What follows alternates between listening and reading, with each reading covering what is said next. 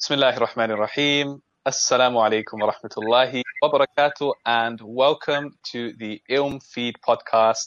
We're back again with your host Shabir. Uh, and um, you know, as they say, right? It's been a long time, but you know, it's it's a new Islamic year, inshallah, and uh, we're hoping to restart things and um, you know, hopefully keep things going uh, as much as we can. We're still remote, as you can see. We're not in the studio yet. um, things are just ticking along, alhamdulillah, but no complaints whatsoever. We're just going to aim to have, um, you know, a productive uh, year, inshallah. And uh, I'm saying that word intentionally because, mashallah, we have someone with us that's perfectly fitting in with this word, uh, none other than, mashallah, brother Muhammad Faris from productivemuslim.com. Assalamu alaikum wa rahmatullah. Wa alaikum assalam wa Thank you for having me. Really honored to be here. Jazakallah khair. Alhamdulillah, barakallah Thank you so much for joining us. And um, yeah, you know, this is, uh, I'm, uh, firstly, I'm a huge fan of your work and what Productive Muslim does. Alhamdulillah, I've been following it for a long time. I know many of the, the Ilmfeed family from across the world also are followers. Uh, and, and take a keen interest in this. So we decided let's just jump on a podcast and discuss all things related to, you know, productivity and all of these uh, interesting discussions, hopefully, that we're going to be having today, inshallah. Um, firstly, how have you been? How's lockdown? Alhamdulillah. yeah, alhamdulillah. I'm kind of coming to you uh, from Dallas, Texas. Uh, things uh, have been a little intense here in Texas, but alhamdulillah, alhamdulillah. So far, you know, really ni'mah rida. Uh, that by Allah's permission, we can still continue this work and the blessings that we're still literally enjoying. The fact we can work, continue to communicate, and do these shows um, a huge blessing. So Alhamdulillah, it's been, it's been a, you know, despite the difficulties, there's always double the ease, Alhamdulillah. Alhamdulillah. And um, let's start off because obviously now we're in the we're in the new uh, Islamic year. Uh, still, you know, towards the beginning of Muharram at this stage. Um, many people might not even know that actually. It's one of those things, right, where um, you know uh, people are like, yeah, you know, 2020 is uh, is just not been my year. Uh, if anything, 2020 is cancelled, and I'm just going to wait until 2021 to get things done. Um, but subhanAllah, maybe a lot of Muslims aren't aware um, that we've entered into our Islamic New Year. We're in Muharram 1442 now. And um, in fact, why wait until the New Year when we've got one right now? Um, let's let's start on that point, inshallah, because we're still at the beginning of Muharram. Um, Let's start with just how important it is, maybe just to keep on top of things in terms of our Islamic history and heritage, um, you know, following these dates and so on. And then maybe we can talk about, um, you know, how to how to start off on a strong note, inshallah. So over to you. Absolutely, yeah. I mean, subhanAllah, the past couple of years I've been doing some research on the Islamic calendar and reading books about the history of the Islamic calendar, not just how it started, but just how it was part and parcel of people's lives. And, and the more you read about, like for 15 centuries, the Islamic mm. calendar was the de facto calendar from Indonesia to Spain. And it was a calendar that, you know, people recorded their age, recorded their, you know, contracts, their sort of uh, wedding contract. Everything was done in the Hijri calendar. And it was, it was fascinating that only in the last hundred years where the Islamic calendar became a, a secondary calendar. And, and for me, that's a, is a bit of a loss because the Islamic calendar, there's something powerful about the Islamic calendar in, from three perspectives. Number one, it is the sort of, I call the divine calendar, the calendar was ordered by Allah subhanahu wa ta'ala. This is the calendar Rasulullah sallallahu actually suggested in his life. To people, most people don't know this. We had a show last, uh, you know, week with uh, Sheikh Hasib Noor from Medina, and he spoke about the idea of that Imam Zuhri you know, referred to a hadith where the Prophet Muhammad sort of suggested that the Hijri calendar was a calendar to be used, and then Umar Khattab later on kind of made it official during his time. So it's a calendar mm. that is we organize our spiritual lives on, but also it's a calendar that was divinely ordained. So think about and, and think about calendars in general. Calendars is, is, is a very powerful system that human society uses to organize themselves. I mean, imagine life without a calendar, right? right? It would be so difficult to organize your yeah. school dates, work, planning calendars are critical for, for just for, for sanity, number one, and also just to organize human societies. And if you think about, let's say, the, the Gregorian calendar, the modern calendar, we most of us kind of attune to it and, and we organize our life to it. Right? We're back to school. Here in the US, we got Thanksgiving November, then it's Christmas, then it's New Year's, then it's Valentine's Day, then it's Mother's Day, then it's Father's Day, then it's summer, then it's like, and then we go this calendar.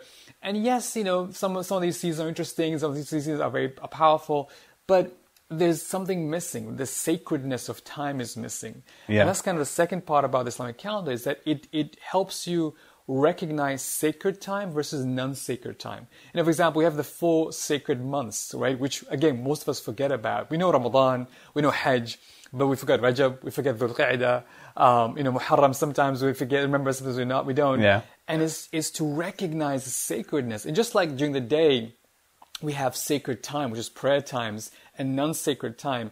And just like when in, you know, we go through sacred time in our days so that we can prepare ourselves for the quote unquote non-sacred time. And the Yeah. same thing with the months, the seasons that come and go and, and being tuned to it. And the third point, Islamic calendar, and this is also very powerful, especially in today's world. I feel like it's it's a civilizational identity. I feel like as as a, this is the kind of connects us. Think of how we could get connected in Ramadan. We get connected in Hajj. We think, oh, that's a Ramadan thing or it's a Hajj thing. Actually, Yeah. it can go on for the rest of the year if we really tune to it. And so, you know, we started a campaign called Go Hijri, trying to encourage people to to go Hijri. Say it's not about abandoning the Islam, you know, the Gregorian calendar. I mean, that we live in a modern life. We have to, you know, you know, learn how to balance. But what would life look like if you go Hijri first? For example, what if you know your date, you know, your age in the Hijri calendar? By the way, you'll be a year older. What if you, what if you, um, if you're running a business, for example, something we do at Product Muslim, we now align our business to the Hijri calendar. So things from planning to paying our team members to everything's aligned to the Hijri calendar. And there is this, this is called the, the Baraka factor, the Baraka effect. You become much more aware, Mashallah. more tune. And it's literally you feel something, you know, time and the calendar feels more sacred than just another day on a calendar. So it is very powerful and I can't recommend enough, even as an experiment. Try for this year, 1442, make it the year that you go Hijri first, inshallah ta'ala. Mashallah, I love that. I love the fact that you've literally converted everything to, uh, and, and you've gone Hijri. Uh, definitely something that I've, I've actually, I I think maybe I can implement actually, uh, now thinking about it with my, with my team and, you know, uh, with, with even my students and so on. I think that would be an amazing thing to do. Um, and, and one thing that's amazing also about Muharram, you know, being the first month of the of the year and of the of the Islamic calendar. It's that it's that turning point, isn't it?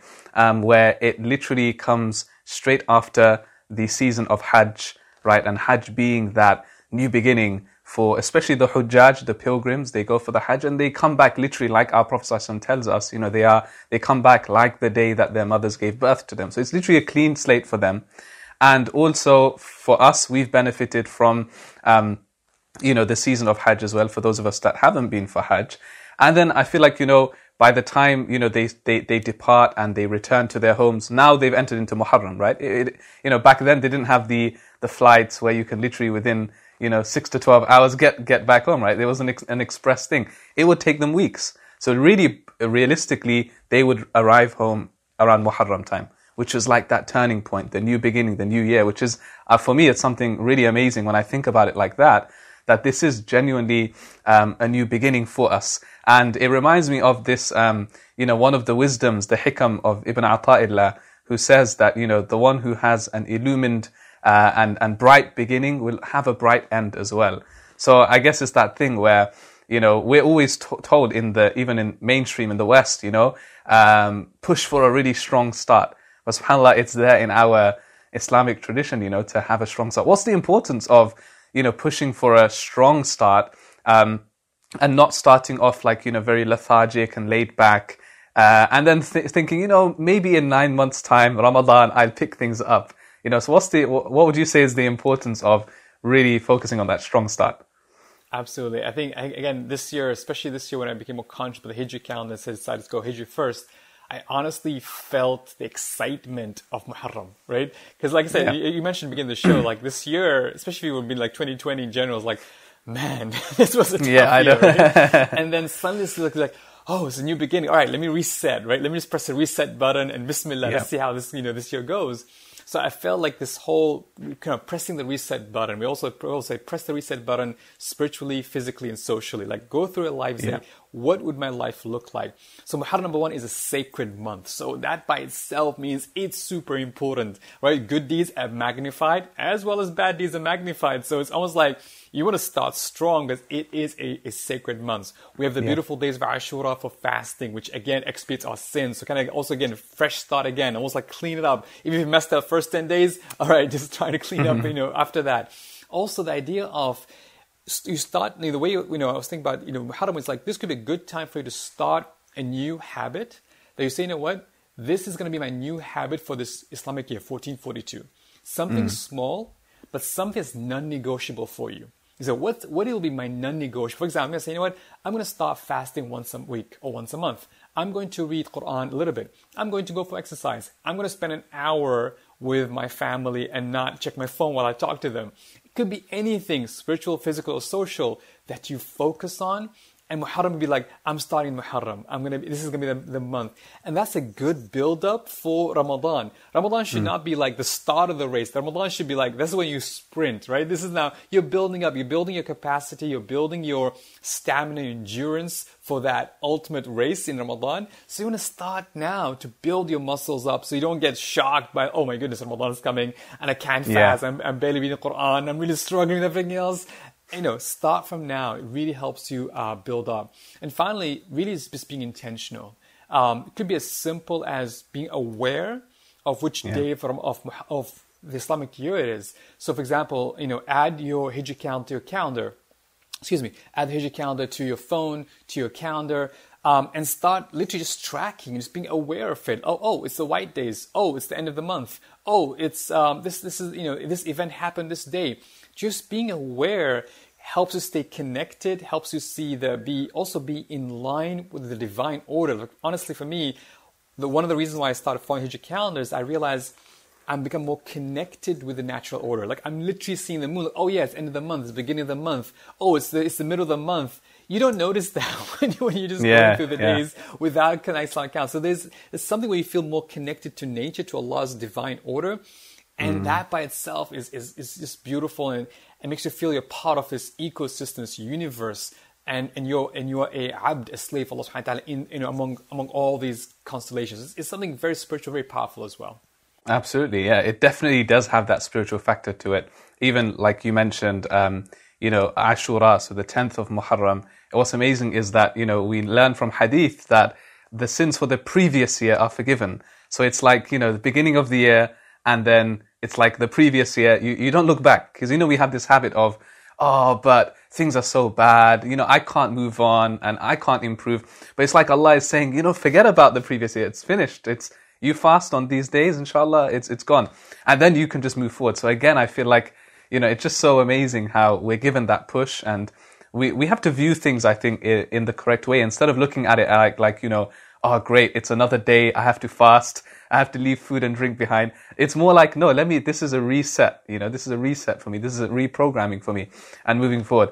Um, on that, on that note, since we're talking about the New Year's, even though this entire episode is not going to be just about that, uh, there's a lot of other things we want to discuss, but on that point, I mean, normally, again, in the West, we always talk about New Year's resolutions, right? Um, sometimes my students ask me, you know, is it okay for me to set my own New Year's resolutions or is that a bit I mean, and I say, look, I mean, we, we as Muslims are always taught, it doesn't have to be a new year, but generally speaking, we are taught to have goals and ambitions and we're told to plan things out and we're told to, inshallah, always look to develop and improve ourselves. So why even wait until a new year? You should be weekly, you know, planning things and, and, and, and always reflecting and introspection and all of that. So now that it's an Islamic New Year, uh, how important would you also say even setting goals are? And what tips could you give on setting goals? Because it's very easy to say, yeah, inshallah, I'm going to have a great year and I'm going to be a good Muslim. It's like, what does that mean? You know, a good Muslim. There's so many things that could mean. So, uh, what would you say is the importance and also how can we achieve uh, really effective goals? Absolutely. Jazakallah for that. MashaAllah. I think one of the interesting things that in the recent couple of years is having a rethink about this whole goal setting. I'm going to mm. first start off by trashing goal setting and then come back to it. So just bear with me at the moment. um, you know, if you think about goal setting, the traditional goal setting framework, it's all about, all right, you think of a 20 year vision or 10 year vision or where you want to be in 5x number of years, and then you work backwards, set up long term goals, short term goals, and kind of like, okay, then, you know, weekly milestones where you want to, you know, be basically. Yeah. Now, there are two assumptions that are made there. Uh, number one, it assumes that you have perfect knowledge of what your ideal future should look like, which, let's be honest, we don't. And number Yep. two, it assumes you have perfect control of all the factors that will lead you up to those goals in 5, 10, 20 years' time, which again, we don't. And the question is, a lot of time I ask this question, like, think about five years back. Just look about, just look at your own life five years ago. Did you imagine five years ago being where you are today? And a lot of us were like, uh, not really, or maybe yes, but not quite. And and that way, that's why I feel like the traditional goal setting method might not be accurate. In fact, it might actually backfire when things don't work out. And you feel like, hey, you know, I've tried goal setting before, it doesn't work. So the question is, what's the alternative? Because you might think, all right, great, now no more goal setting. I'm going to go sleep and see what's going to Yeah, happen to yeah, me, yeah, right? yeah. So I'm like, well, let's look at it this way. One of the we, we wrote an article about this. How does it goes like a gardener? Think yourself as a gardener. And a gardener, number one, they plant a seed. And what is that seed? That seed in Arabic is called nawa. nawa is like a, a, a seed, and which is very close to the Arabic word of niyya, which is intention. Mm-hmm. So you plant a seed. You say, I'm going to plant a seed. My intention is that I want to be a better Muslim in this way. My intention is to memorize Quran. My intention is to start a business. My intention is to, you know, find that job. My intention is to graduate. So you put these intentions. And just think about it that when you think about intentions versus goals, right? Goals feel, almost like very specific, very outcome, you know, very objective focused, and there's no room you either fail or succeed of the goals. Versus intentions, they feel like almost like the why, right? The drive, the why. They feel like more open, more, more. Um, you, you know, even if you fail at, you know, at seeing that intention manifest itself in one way. Let's say you want to start a business, and your intention to start a business, but let's say it failed. Your intention is still to run a business, or the intention still is to earn money from running a business. So you can start another business. So intentions Yeah. stay normally stay put together versus goals sometimes either succeed or fail. And mm-hmm. the thing about intention, so you set the intentions. Then once you've set the intentions, all right, I've had my intentions. The next question is, what is the season of life? Just like as gardener, you will not plant a summer fruit in the winter, no an autumn fruit in the spring. You got to choose the right season. And I see this Yeah. a lot when I coach people and work with people where they sort of set a goals for themselves or set these like, I want to do this now, but it's not the right season of their life. They have a young baby, for example, or they have very old parents, or they are going through some major, major, like, you know, coronavirus, right? Something happening that just completely throws them off. And hmm. again, because we live in a world that makes it seem like you are ultimately in control and you're responsible and it's very egocentric where if things don't if you can't achieve a goal it's because you are a loser. It's because you are you're you know you're not you know you- not smart enough or work hard enough right? It's put that pressure on the nafs on the Yeah. on the human being versus re- recognizing i need to be aware of the seasons. Think of rasulullah sallallahu alaihi wasallam and how he used that. Like sometimes like you know sulh al-hudaybiyah was a classic example where it was people like they're like we need to go umrah. And the sahaba were upset we need to go umrah. They're like not now. You know wait a couple of years. And like what? What do you go wait a year? I'm like we want to go now. You know and and that idea is it's not the right season that moment. And in fact he got much more from that deal than than initially was was envisaged on you know thought of. So that idea of being aware of the seasons, being very smart. When is the right time to plant my seeds? When is the right time to focus on this goal? But also at the same time, being aware that some seasons, if you're going through a good season, let's say you're healthy, you have no major responsibilities, things are good for you, then don't waste that season. That famous hadith, you know, mm-hmm. five before five, right? You know, the idea of your age, you know, your youth before you become old, and your health before you become, before you become sick. So those, the idea of make the most of the season you're in. If you're in a situation, let's say right now the lockdown, I'm not traveling, and realize I'm not traveling, I might as well use this season to work on things that I always wanted to work on, but I didn't have time Yeah. because I was traveling all the time. So that, that is a way of thinking about seasons. And the third is, as a gardener, you focus on the process. I'm a gardener. I water my plants. I work hard. I sweat. I do the parts, but I'm not attached to results. I can't guarantee the fruits. And this is the hardest part when people like, if you think about it, a lot of us, we, we grew with this idea of hustle, hustle culture where we got to hustle to achieve a specific goal versus what I call baraka culture where you work hard, you plant your seeds, you do everything you can, but you cannot guarantee your fruits. And the best example is Nuh alayhi salam. Nuh alayhi salam, mm-hmm. think about it. For 950 years, he did everything. I mean, if, if, if he was a marketing manager for product, like he tried everything, mm-hmm. and in the end got literally, if you think of the fruit, was not to what he expected, but that did not mean he was not successful. So same thing. If you have the right intentions, if you work hard, if you focus on the process, and and then you and if for some reason the fruit does not come to your expectations, then I'll say first of all question your intention, secondly question the process, thirdly say have I tried everything? If you have, that's when you accept Allah's qadr and qada. Let me give you an example. You're trying to memorize Quran, right? And you say, okay, I'm mm-hmm. trying to memorize Quran, or I'm trying to pray for tahajjud, or I'm trying to fast, or I'm trying to start a business, whatever it is. Think of any goal. Say, what's my intention? What's my niyyah? And as much as possible, try and make your niyyah, I call higher order niyyahs about Allah subhanahu wa ta'ala versus low order niyyahs, which is about the world, about, you know, you know feel good factor, about you know, just like your reputation. Try to increase the, the, the order of your intention. Secondly, ask yourself, okay, what is, what is the process? What, for me to memorize Quran? Don't worry about memorizing, you know, being a hafiz. That's, inshallah, mm. come to that. Focus on the process, which is I got to sit down every day. I got to do revision. I got to find a teacher. And let's say after one year I fail, I'm not memorizing Quran. Okay, check the intention, that's number one. Number two, check the process. Maybe the way you're learning, maybe you have to find a different Quran teacher. And there's, and there's this continuous process. When you start putting goal setting from that perspective as a gardener versus as someone who's I call the carpenter, someone who has a specific outcome in mind, things to be this way or my, my way, the highway, then it becomes more dynamic. You become much more flexible. Mm you become more spiritually connected because you realize those fruits was not from you. Allah says in the Quran, أَفَرَأَيْتُمْ مَا تَحْرُثُونَ أَأَنْتُمْ تَزْرَعُونَ أَمْ نَحْنُ الزَّارِعُونَ Do you see that seed mm. which you sow? Like you put the seed, you worked hard. But Allah's asking, are you the one who makes it grow? Or are we the grower? You're like, um, yeah, like it's not me, it's Allah subhanahu wa ta'ala. Yeah. So being aware of that and, and makes the goal setting feel much more dynamic, much more, you know, spiritual. And also a lot of times, because Allah is Kareem, he gives you more than what you expected versus what mm. you already had in mind, basically. Allah alam. Subhanallah. No, it's, it's uh, you know, I really appreciate the analogy, the garden analogy. And um, I think I'm also really glad that you brought up the, the hifd or the memorization, um, the, that, that example, because again, a lot of questions that is asked, you know, even to myself is like, okay, when you memorize Quran, uh, I'm, I, I'm trying to do it, um, but, uh, you know, it's taking me too long. And I always say, why are you focused on how long it's going to take you? Have you started yet? Have you made your plan yet? Have you found a teacher yet? No, no, no. But I'm thinking about it's going to take me three years. Yeah, but it's it a beautiful. years. Is it worth it or not? Exactly, exactly. It, it, and and you have to remind yourself of what you can achieve and what you can unlock once you've done it.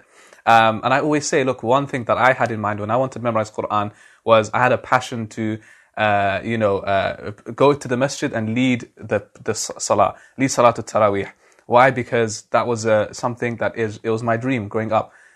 So if I focused on yeah, but I, I, let me compare myself to uh, Sheikh Abdurrahman Sudais, let me compare myself to Sheikh Mishari.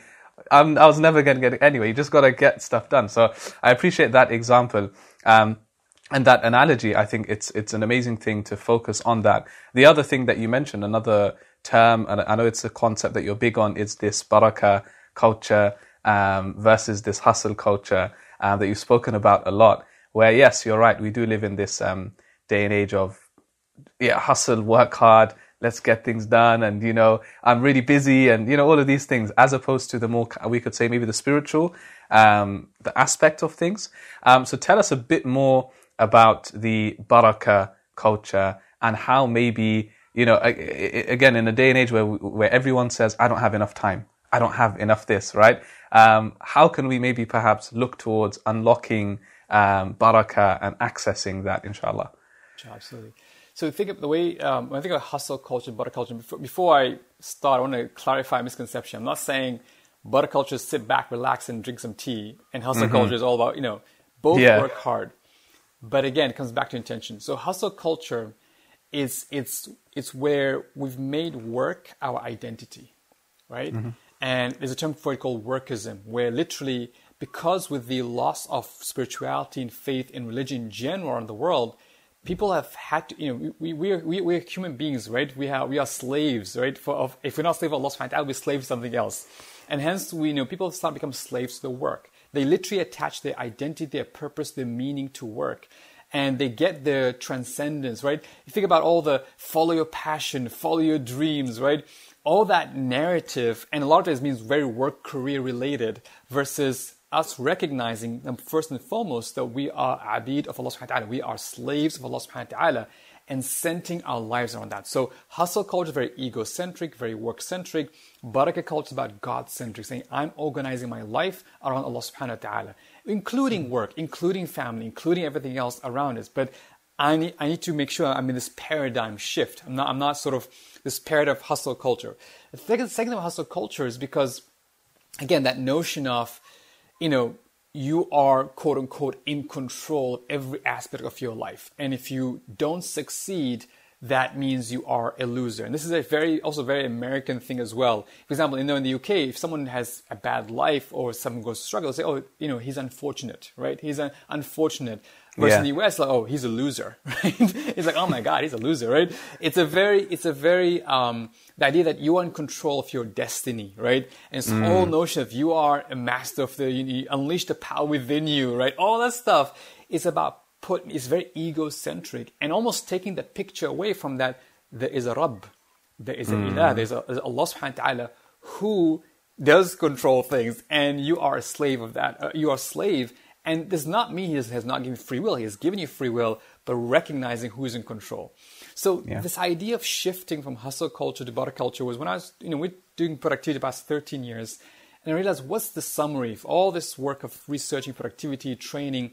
I realized the summary is for us to be productive, we need to add more barakah in our lives. You know, the, the famous the equation I use for productivity is energy, focus, and time. If you have energy, if you have focus, and if you have time, those three things help you achieve, you know, get, get some results. You're trying to write a book, you need energy, focus, and time. You're trying to do a live stream show, energy, focus, and time. Anything in life, you need energy, focus, and time. The only issue is that, you know, imagine if there's barakah in your energy, if there's barakah in your focus, and there's barakah in your time think about the output, right? It's like Allah puts barakah in the output beyond expectations. And just if, if you, for example, if you you know if you write books, for example, um, you have two authors. One author, Energy, Focus, and Time, produced a best-selling book, doing really well, mashallah, New York bestsellers list, and it after three years probably forgotten. Normally, the average life cycle of a book is three years versus let's say someone else who really infused barakah in, his, in their work. You know, they were fasting every time they wrote the book. They were they had wudu on. They made du'a for that book. They gave sadaqah every time they you know wrote it. like they really tried to infuse much barakah. They they did a lot of salawat and dhikr as they were writing the book. They prayed istikhara before writing every chapter. Like literally, they they were always thinking about how to please Allah subhanahu wa taala with this product, this this work they're producing, and then the outcome, you know, is like the books of Imam Bukhari or Imam Ghazali mm-hmm. Or Imam Yeah. Al-Qayyim, which lasts hundreds of years, no major publishing. And look at the benefit, look at the barakah and the benefit. Imam Nawawi, who died at a very young age, but was still studying his books today. That is barakah. So, you know, energy, focus, and time have been the same, but with barakah, the impact, the output the, is beyond expectation, and that's what we're seeking. That's the, that's the missing ingredient we're seeking. So, barakah mm. simply is about attracting this we call divine goodness, al-ilahu al-thubut al-khayr ilahi, to, to divine goodness into the work, the abundance, the we call more with less, right? Do you want to attract it? It's almost like Allah subhanahu wa ta'ala attaching a barakah factor to your time, to your energy, to your focus, to your sleep, to your family, to your home, to your smartphone, to your laptop, whatever it is. If Allah puts barakah in it, there is more with less. There's goodness, there's khair, there's benefit. It's not just increase. People are like, oh, barakah means I'm getting really wealthy, mashallah, super. you know, that's not, because think of Fir'aun and Qarun. They had lots of money, but that's not barakah. It's Yeah. increase with benefit. It's increase that gets you close to Allah subhanahu wa ta'ala. Or sometimes it may not be increase, but the fact it continued. The fact that you, know, mm. you might have a small project that's been going on for years. You know, you might have a, you know, something that's been, it's been going on. It's like, it's not exploding into this mega thing, but it's, it's been going on. That's barakah. Especially in today's world, in the VUCA world, volatile, uncertain, complex, ambiguous. When you have something stable and, Yeah. and, and, and still running strong, that is barakah. So it's think about that perspective. So when it comes to how do you attract barakah in your life, it's not some, we always think it's a mystical thing. There's, it's Yeah. subhanAllah, barakah, Allah subhanahu wa ta'ala made it so easy for us, right? What, you know, simple things like rituals like praying, like you know, Quran, like you know, like giving charity, like making dua. These are simple things that attract barakah in your life. But also things like mindsets, right? For example, being intentional. Like we spoke earlier about being intentional, having intentions, being akhirah focused. Think about how can you what you do to here help you in the akhirah. being, for example, abundance mindset, being instead of thinking like, I don't know, it's me, myself, and I. The scarcity, the hustle culture is scarcity mindset. That way, you have to lose for me to win, right? That's kind of the mm. hustle culture mindset versus abundance. Let's both win. Let's let's both help each other out, right? It's a very abundance mindset. If you ever go to a souk in Istanbul or Cairo, Malaysia, and you see all these shopkeepers saying exact same thing, exact same price, you're like, what are you guys doing? What is the competition? But that's abundance yeah. mindset that we kind of forgot and lost in our lives. And yeah. values, values like you know, attracting value, amana, honesty that's why if you know if you're honest in your trade, honest in your dealings, honest in the way you conduct yourself, Allah puts barakah in, in, in your family, in your life, in the, in the work you do. So barakah is not um, something that is almost like hard to get, impossible to get. It is absolutely powerful ingredient. And if we live our lives trying to attract barakah, honestly, you'll see results and see outcomes, things that you've never even imagined. Because why? Because Allah attaches His divine goodness to that thing, and you're like, Subhanallah, you know, it's beyond even my imagination. So yeah. I really call for everyone to to to you know, first of all, recognize your hustle culture, recognize we, all all the narrative we grew up in hustle culture, and recognize that we need to step away, move from egocentric to God centric, move away from you know about you know personal success drive to you know impact purpose driven from a scarcity mindset to abundance mindset, from being ungrateful to being content and grateful, from the sense of entitlement, right? Hustle culture, like, oh, I deserve this, right? Because I worked so hard. That's what Qarun said. In in in indi. Like I, mm. I was given this. I worked hard for it. Versus recognizing, uh-uh, Allah has given me this. It's a responsibility, right? Yeah. So it's it's really shifting. It's it's a paradigm shift. But once we make that paradigm shift, it can up, it can unlock productivity beyond way you, the way you think about inshallah. Mm, amazing. I, I, think, you know, I'm really glad that you also clarified that one point, um, which is that, you know, barakah doesn't just mean that you're going to, um, you know, get a lot, you know, and, and, and you're going to have like, you know, you're going to wake up tomorrow morning and have like a million dollars in your bank account. Like, that's not what it is. But actually, it's more like, from what I've understood, it's more like, you know, maximizing, taking a lot from a little, right? And, and like you said, you mentioned the key word, which is taking benefit uh, from it as well. And, you know, you gave the examples of the scholars of the past. You know, subhanAllah, like Imam al-Nawawi, rahimahullah, lived only 40 odd years. But I like, when I think about it, it's like, I have not been to a single like masjid or home or institute in the world where his book, like Riyadh salihin is not being taught. Everyone knows that book. Everyone is teaching that book till today. There are hundreds and thousands of people that still. But I'm like, subhanAllah, what did he do in like 40 odd years that you know, I'm thinking of my, how old I am right now. I'm like, uh, you know, what have I possibly done in that time? But it just goes to show that clearly, like, he must have done things with so much sincerity. And, you know, we called it like qabuliya, right? That acceptance from Allah. When Allah accepts that one small thing. Um, I was talking actually with my teachers a while back about, I don't know if you've come across this book, Brother Muhammad. It's called uh, Ta'lim al-Haq. Ta'lim al-Haq, right? Now, this book, right, it's um, it's taught like especially in the uh, uh in the uh, uh, subcontinent, right? So India, Bangladesh, Pakistan, and a lot of the madrasas, even in the UK today, they teach this book, right? So especially if you're from that background or from South Asian background, you go to a madrasa, that book is being taught. It's got it's basically basics of like fiqh, salah, and stuff like that. It's very basic for children. And then that book, subhanAllah, like I was wondering why is this book being taught? Because I'm thinking, you know, like there's plenty of, uh, uh, and no, no offense to the to the author of the book itself. There's there's actually much better materials out there. Why this book for? And then, you know, one of my teachers was telling me, you know, the the the sheikh who wrote this book, he's still alive today. He's in this very remote village in South Africa, and and maybe he wrote this book with sincerity and you know I'm sure he didn't have social media, Facebook, Twitter, Instagram to market it and paid ads and, you know, Google and stuff like He didn't have any of that. He just, he put it out to his local madrasa and Allah accepted it and it spread. And when I think of that, like, you know, when you talk about legacy, right? And, you know, that is what you call a legacy, subhanAllah, like the amount of people that have benefited from it. And we can only hope to and, and aspire to have something like that, you know, some work that is inshallah is accepted that people can, you know, for, for years on, centuries on, inshallah, they can they can really benefit from. On so, that note, actually, and the, and the yeah, go for it. There, eh, you know, just to add to there is that again, we, something we've been fed this idea of we need to leave a legacy, right? And think about legacy, it's also very egocentric because you want Yeah. your name remembered. I'm sure when that sheikh wrote that book, he didn't have that in mind. That was not his intention, Absolutely. right? Yes, he, ex- he asked for Allah's acceptance, but he never thought, "Oh, I hope this book like sells like a, I know a million copies," or "I hope this book like lasts for 200 years so that people remember me." That, hmm. That's not in their mind, right? So I feel like again, sometimes and this is why I've said we need almost a deprogramming where we need to shift. It's not about legacy. It's not about you anymore. It's not about, you know, it's not about the ego. It's about Allah subhanahu wa ta'ala.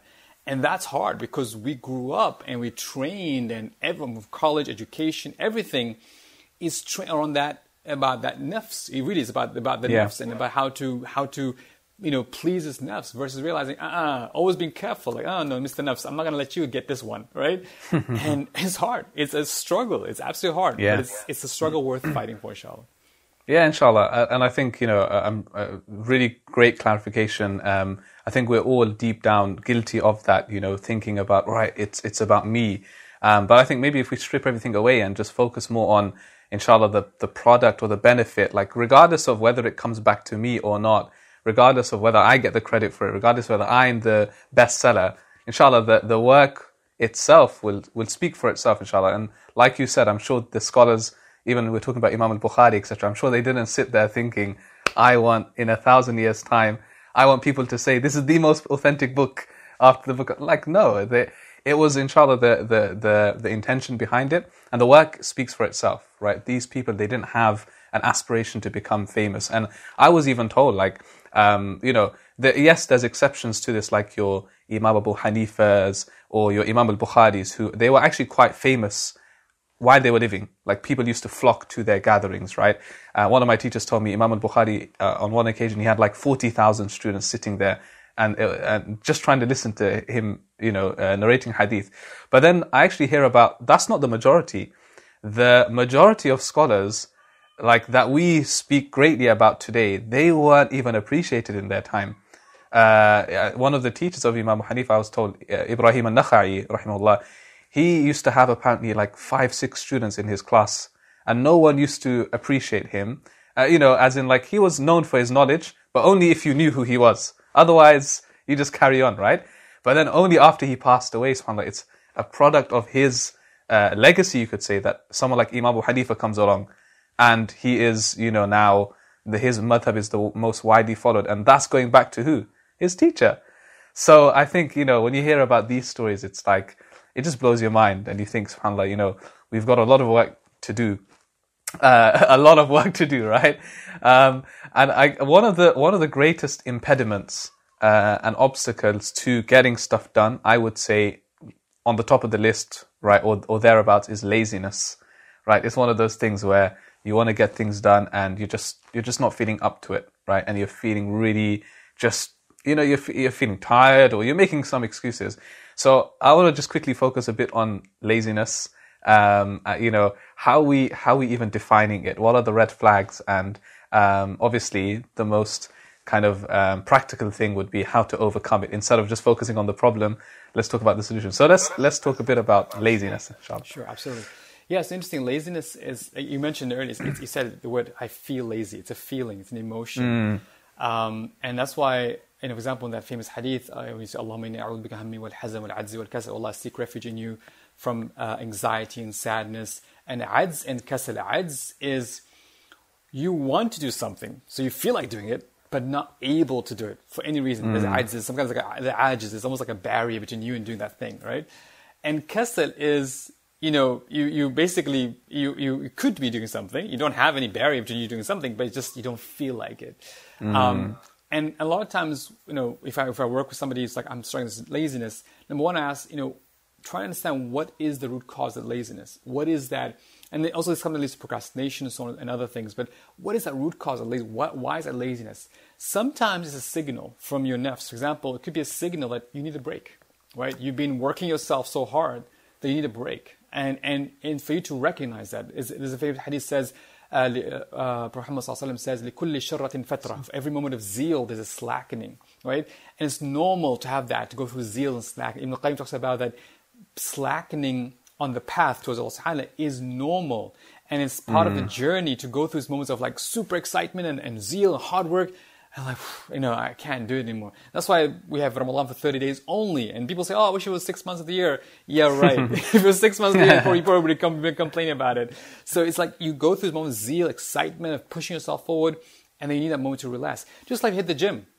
Or if you hit the gym, if you go every day and you know exercise every day, guess what? Your coach is you go, go take a rest. You know because a lot of you hit the mm-hmm. plateau because and you can't go you know beat that plateau unless you take that rest. So recognize that sometimes it's your nafs signal to you that you need to give it help, you need to give it some rest. And, and, and for you, and try that. So, you know, give yourself a few days break and then try come back in. If you're still struggling with it, my next question would be the intention. What's the intention behind this? Is the intention sort of strong enough? Um, maybe the intention is like, I don't, I don't find a good intention behind this. Or, it's not aligned to who I am.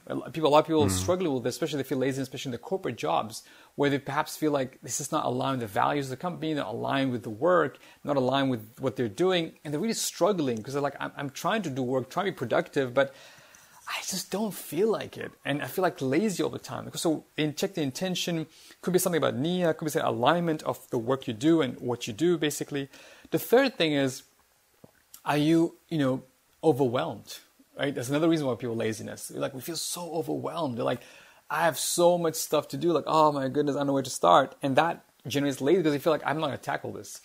And mm. the best solution to that is to break it down, to say, okay, focus a small bits at a per time. You know, little, you know, make some small progress because once you once you start making that progress, that success momentum will carry you forward and help you kind of mm. overcome mm. that sort of mammoth task. So you're trying to write a book, for example, you might be lazy to write a book. It's not that you're lazy, just you're just overwhelmed and haven't thought through, haven't thought like, how can I break it down to a small manageable piece that makes me feel like I'm making progress, basically.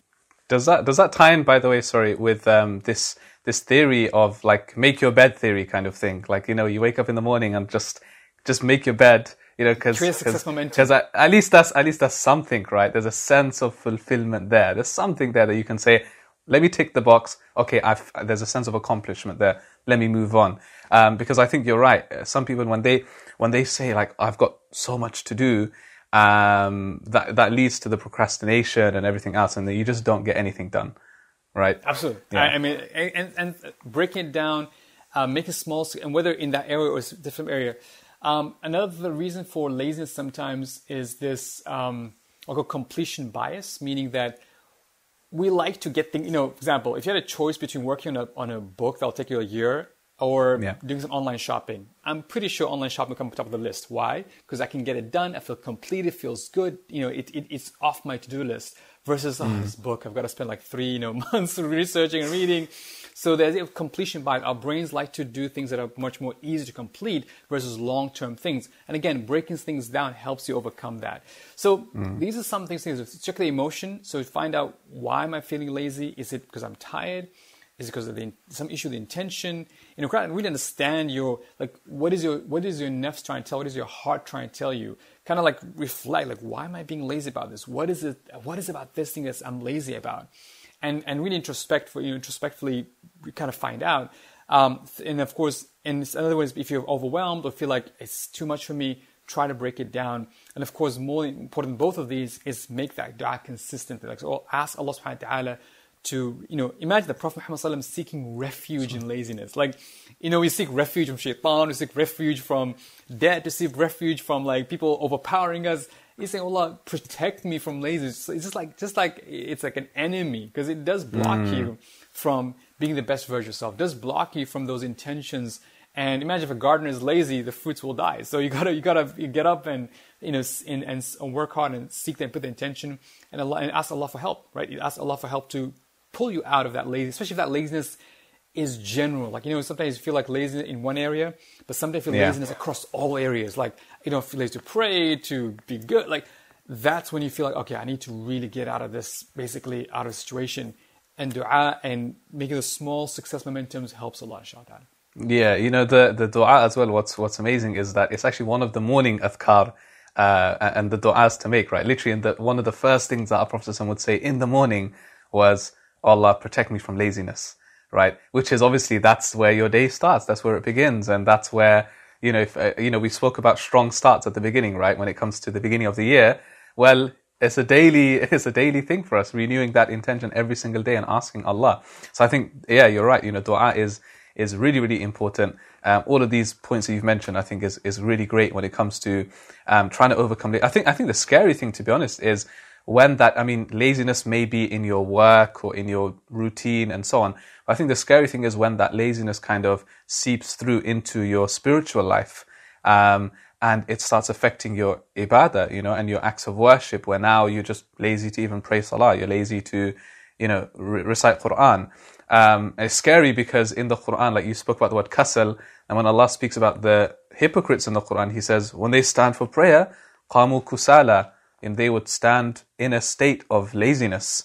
Um, I think that's the scary thing for me. It's like, you know, if, if we can, because I think sometimes we don't understand the impact of our actions outside of salah, for example, that will impact your salah itself. You know, we always talk about how do I attain khushu' in my prayers. And, you know, we, we only think about khushu' when we've said Allahu Akbar when we started the prayer. We don't think about what about the lead up to it? What about the fresh wudu, the just swiping on my phone just before I started praying? Like that all has an impact on your prayer. So I think, yeah, I think, you know, a lot of the things that we do outside, it's, it's, it's just a matter of, you know, getting ourselves trained up to, inshallah, uh, overcome that. Because you said it's a feeling, right? Um, not to downplay it, but ultimately, when you when you look at it uh, from the surface, it is it is a feeling. Like it's not something that you're born with, right? You no one's born lazy, right? It's something that we've it's in our minds, and we have to we have to overcome that. And um, I also think when you name it, you're like, okay, I'm going through laziness, and yeah, you know, we said, you know, for example, and this is why sometimes when you uh, Imam Ali has a very famous saying saying that the, the, the nafs has comings and goings right? When it's coming when it's excited it's moving forward with you run with it right? Just run with it right? Don't don't slow it down. Like, run with it. Go do yeah. all the tahajjuds do the fasting do the Quran go for it. And when it slows then slow it down with obligations and wajibat right so let's say mm. you're someone who mashallah reads tahajjud and recites like five juz every day and goes all out and you go through this phase of laziness, and you're like, oh, I'm really struggling. Instead of letting go of everything, so I'm, going, I'm gonna, you know, I'm gonna slow myself down a little bit, just I go through that recovery period. It's like I call active recovery. If you, you know, you know, the sports people know this, right? Active recovery, where you do a little bit, you don't go a marathon every day, but you go through an active jog, you know, for 30 minutes, just so you stay in shape, but not go all out and that helps mm. you come back stronger. So naming it and then recognize, and, and this is called spiritual intelligence. Honestly, you know, emotional intelligence. I thought it was spiritual intelligence, where you're spiritually aware, like, oh, I'm going through a, a down phase. Oh, wow. Okay, let me see how I can pull myself up again.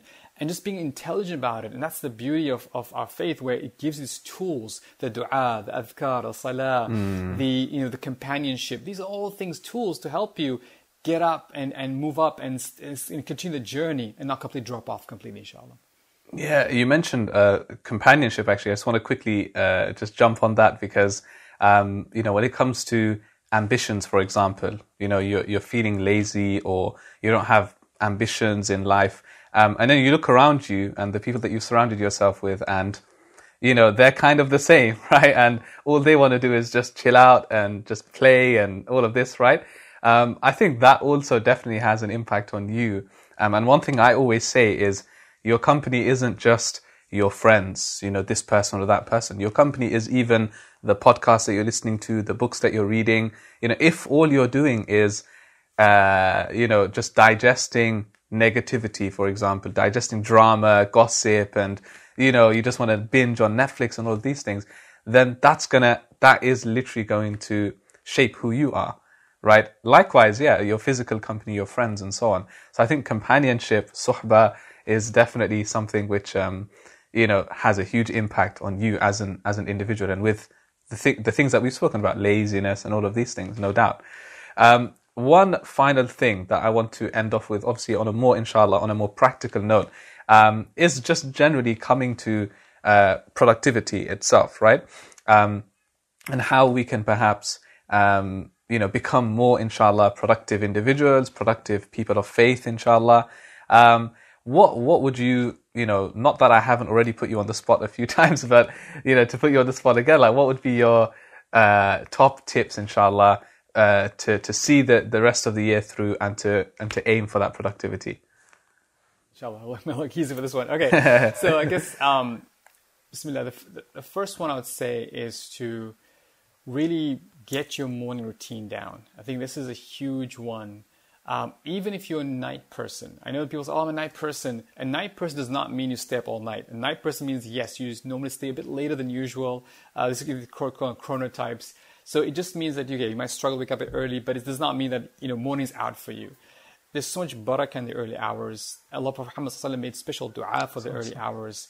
So you really want to make almost like that. If you want to talk about barakah, way to harvest barakah, the gardener, barakah is in the early hours. So really get your morning routine down. So you know whether it's tahajjud, if you can do tahajjud, at least fajr prayer on time. Read the Quran, do your adhkar, do your planning, do your sort of you know all those sort of get ready, exercise, have a all that stuff. That morning routine, if you can get it down, you know you said yeah. strong starts, right? Strong beginnings. Mornings are that those strong starts. So really focus on that. Uh, number two is to really, as much as possible, I will say think of intentions versus tasks. All of us, we think of to dos and tasks. But instead, like literally right now in front of me, I have this, I have this whiteboard thing that looks like a keyboard, but it's like a whiteboard. And I write intentions for this week. I say, this is my niyyah for this week. Not my task this week. This is my niyyah. Like this is what I want to, this is my intention. And, and this way, I'm almost like always, almost like each one of them I'll pray istikhara on, each one of them I'll make dua for, each one of them is like these intentions. At the end of the week, if Allah subhanahu wa ta'ala allows these intentions to manifest themselves in real life, I say Alhamdulillah. If Allah chose not to, I say Alhamdulillah and I move on from there and you know readjust for the following week. So think of intentions a lot. I think that's why a lot of our scholars thought about intentions for years. We kind of gloss over it I mean, the more, the uh, more I think about it, the more I realize how critical it is, not just for yeah. spiritual well-being, but for productivity, for performance, for having good relationship with people. Think about it. you know, what's my intention behind my smile, right? What's my intention behind, you know, coming on this podcast? Like, you have always like, always think about intention and it just makes a huge difference in terms of your performance, in terms of how you show up and how much you give of yourself. So think of intention a lot and try to connect that intention to, to Allah subhanahu wa ta'ala Sorry, um, just on that on that on that note, I just wanted to quickly add something, which is um, so, so, it just reminded me what you were saying right now of intention behind every action, even a smile, even this podcast, etc. Is um, uh, something that uh, we were discussing with some of my students. Is you know we talk about life hacks. So I, I just you know uh, we were talking about something called afterlife hacks, right? So thinking about the thinking about the akhirah. So instead of life hacks, afterlife hacks. So they said, what is that exactly? So I said, look, the way that I try and do things as much as possible is when when some someone approaches me or when there's an opportunity to do some good, it's like think about the fruits of that. Think think way beyond you know like think about your akhirah. So I gave an example uh, real quick, and I said, look, um, recently a brother came and said to me that alhamdulillah i've you know i've i've i've just uh, my wife's given birth to uh, a healthy baby boy uh, and i said mashallah that's amazing news it's one of my students and he said, you know, uh, is this name, he, he mentioned a name, he said, is this a good name to name my child? So the example I said to my students was, for me, this wasn't just a question that someone was asking. For me, this was, if I help this brother name his child, inshallah, like my intention should be any khair that that child does for the next, inshallah, his entire lifetime, I want to get some reward for that. So I gave that small example. I said, it's a small thing. He came and asked me a basic question. All I had to say was, yes, no. But with that intention, inshallah, we could, I could have, you know, I, I, I just don't know if Allah accepts and maybe in the akhirah, I may meet him and say, whoa, you know, you bagged me, mashallah, a lot of khair, a lot of good, good deeds for all the good that you've done. So I think, yeah, just tying that in, something that you mentioned, sorry to cut you off, but it, it No, that was my third point. Be akhirah focused. There you go. Be akhirah focused, meaning that, yeah you know, you are in this world, but your lens in the akhirah. And that's why, you know, you all say begin with the end in mind. Well, begin with the very end in mind, right? The very end is the akhirah. And I cannot stress, again, the idea of hereafter, figure, figure the akhirah, from a productivity and performance perspective, it is huge because it opens up your horizon. Think about abundance mindset, yeah. all this other, you know, sort of thinking big. That comes from you realizing there is a life after this. If this is all we had, right, all this, the 60 years, 70 years, whatever, you know, God knows how long now with coronavirus, but if this is all we had, then I'm like, well, the, well, you know, productivity will be meaningless. I mean, there's an article about, um, in The Guardian about time management. I said, well, what's the point of being more efficient if we're all going to die? Literally, that was the title of the article. Like, what's the point of being more efficient if we're all going to die? Because you know, if this is it, if there's nothing beyond that, then, you know, the, the, the akhir perspective brings a whole different, different lens, which is so important for us to recognize. So be akhir focused. Yeah. What does it being akhir focused mean? Like I said, being intentional, like, you know, thinking your day from perspective of, from an akhir perspective. We always organize, we plan our day and, and from a very, very sort of, you know, again, hustle culture, very career driven, work related. Well, what would it look like if you if you if you plan your different akhir perspective? Yes, you put time for work, you put time for family, you put time for ibadat. You will focus on oh, let me go and, and maybe visit the sick today. Oh, let me go and go for this funeral. Oh, let me go and um, make sure that I that I, that I you know put some time for Quran. But you start really thinking of, of your portfolio of your time and how Yeah. to invest in both dunya and akhirah. And, and both, even the dunya perspectives, help you in the akhirah as well. So we spoke about morning routines, spoke about really being intentional, being akhirah, uh, akhirah driven. And, the- and the last one, again, is to have what are called focus sessions. You know, we live in a very distracted world. And, and again, I'm not going to ask you to turn off your phone and throw it away or get a flip phone. It's not going to happen. All I'm asking you is have at least two to three what are called focus sessions in a day. These focus sessions are you turn off your phone, you put them away, and you just basically focus on one thing. Could be a task, could be a project, could be reading the Quran, could be spending quality time with your children, anything at all, spiritual, physical, social. These are your focus sessions, and you just really be there. And hopefully that will strengthen your focus muscles to help you get more things done, to help you be a better father, or a better student, better mother, better employee, better business owner. These focus sessions can be critical, especially in today's distracting world, for Yeah. you to basically live a productive life inshallah. Amazing, mashallah. Uh, you know, and, and some of the things that you've mentioned, the concepts like uh, whether it's morning routines or these focus sessions, I feel like just these concepts, we can do another podcast on these on these things and go into a lot more detail. Uh, but inshallah, we will leave that for when you're in the UK, uh, post inshallah COVID, and inshallah, you're going to have to come over to our studio and we're going to have to do uh, a separate inshallah episode. But um, honestly, like I personally have benefited a lot uh, from many of the things that you've mentioned today. Uh, Jazakallah khair, Brother Muhammad, for your time um, and for, for all of the tips, mashallah, that I'm sure all of our listeners and viewers um, that are tuning in can, inshallah, benefit from. Um, so for the rest of you, inshallah, um, really hope you enjoyed today's episode with Brother Muhammad Faris from Productive Muslim. Of course, if you haven't already, do check out their work, inshallah. Don't forget to subscribe. Don't forget to follow um, all of the social media pages to keep up to date with, inshallah, what we hope to be a productive year going forward, even for us here at IlmFeed. May Allah subhanahu wa ta'ala accept. Once again, thank you so much, Brother Muhammad, for your time and for your input. Wa alaikum salam. Allah barakallahu feekum. Take care, everybody. Inshallah, until next time. Salaam alaikum wa rahmatullahi wa barakatuh.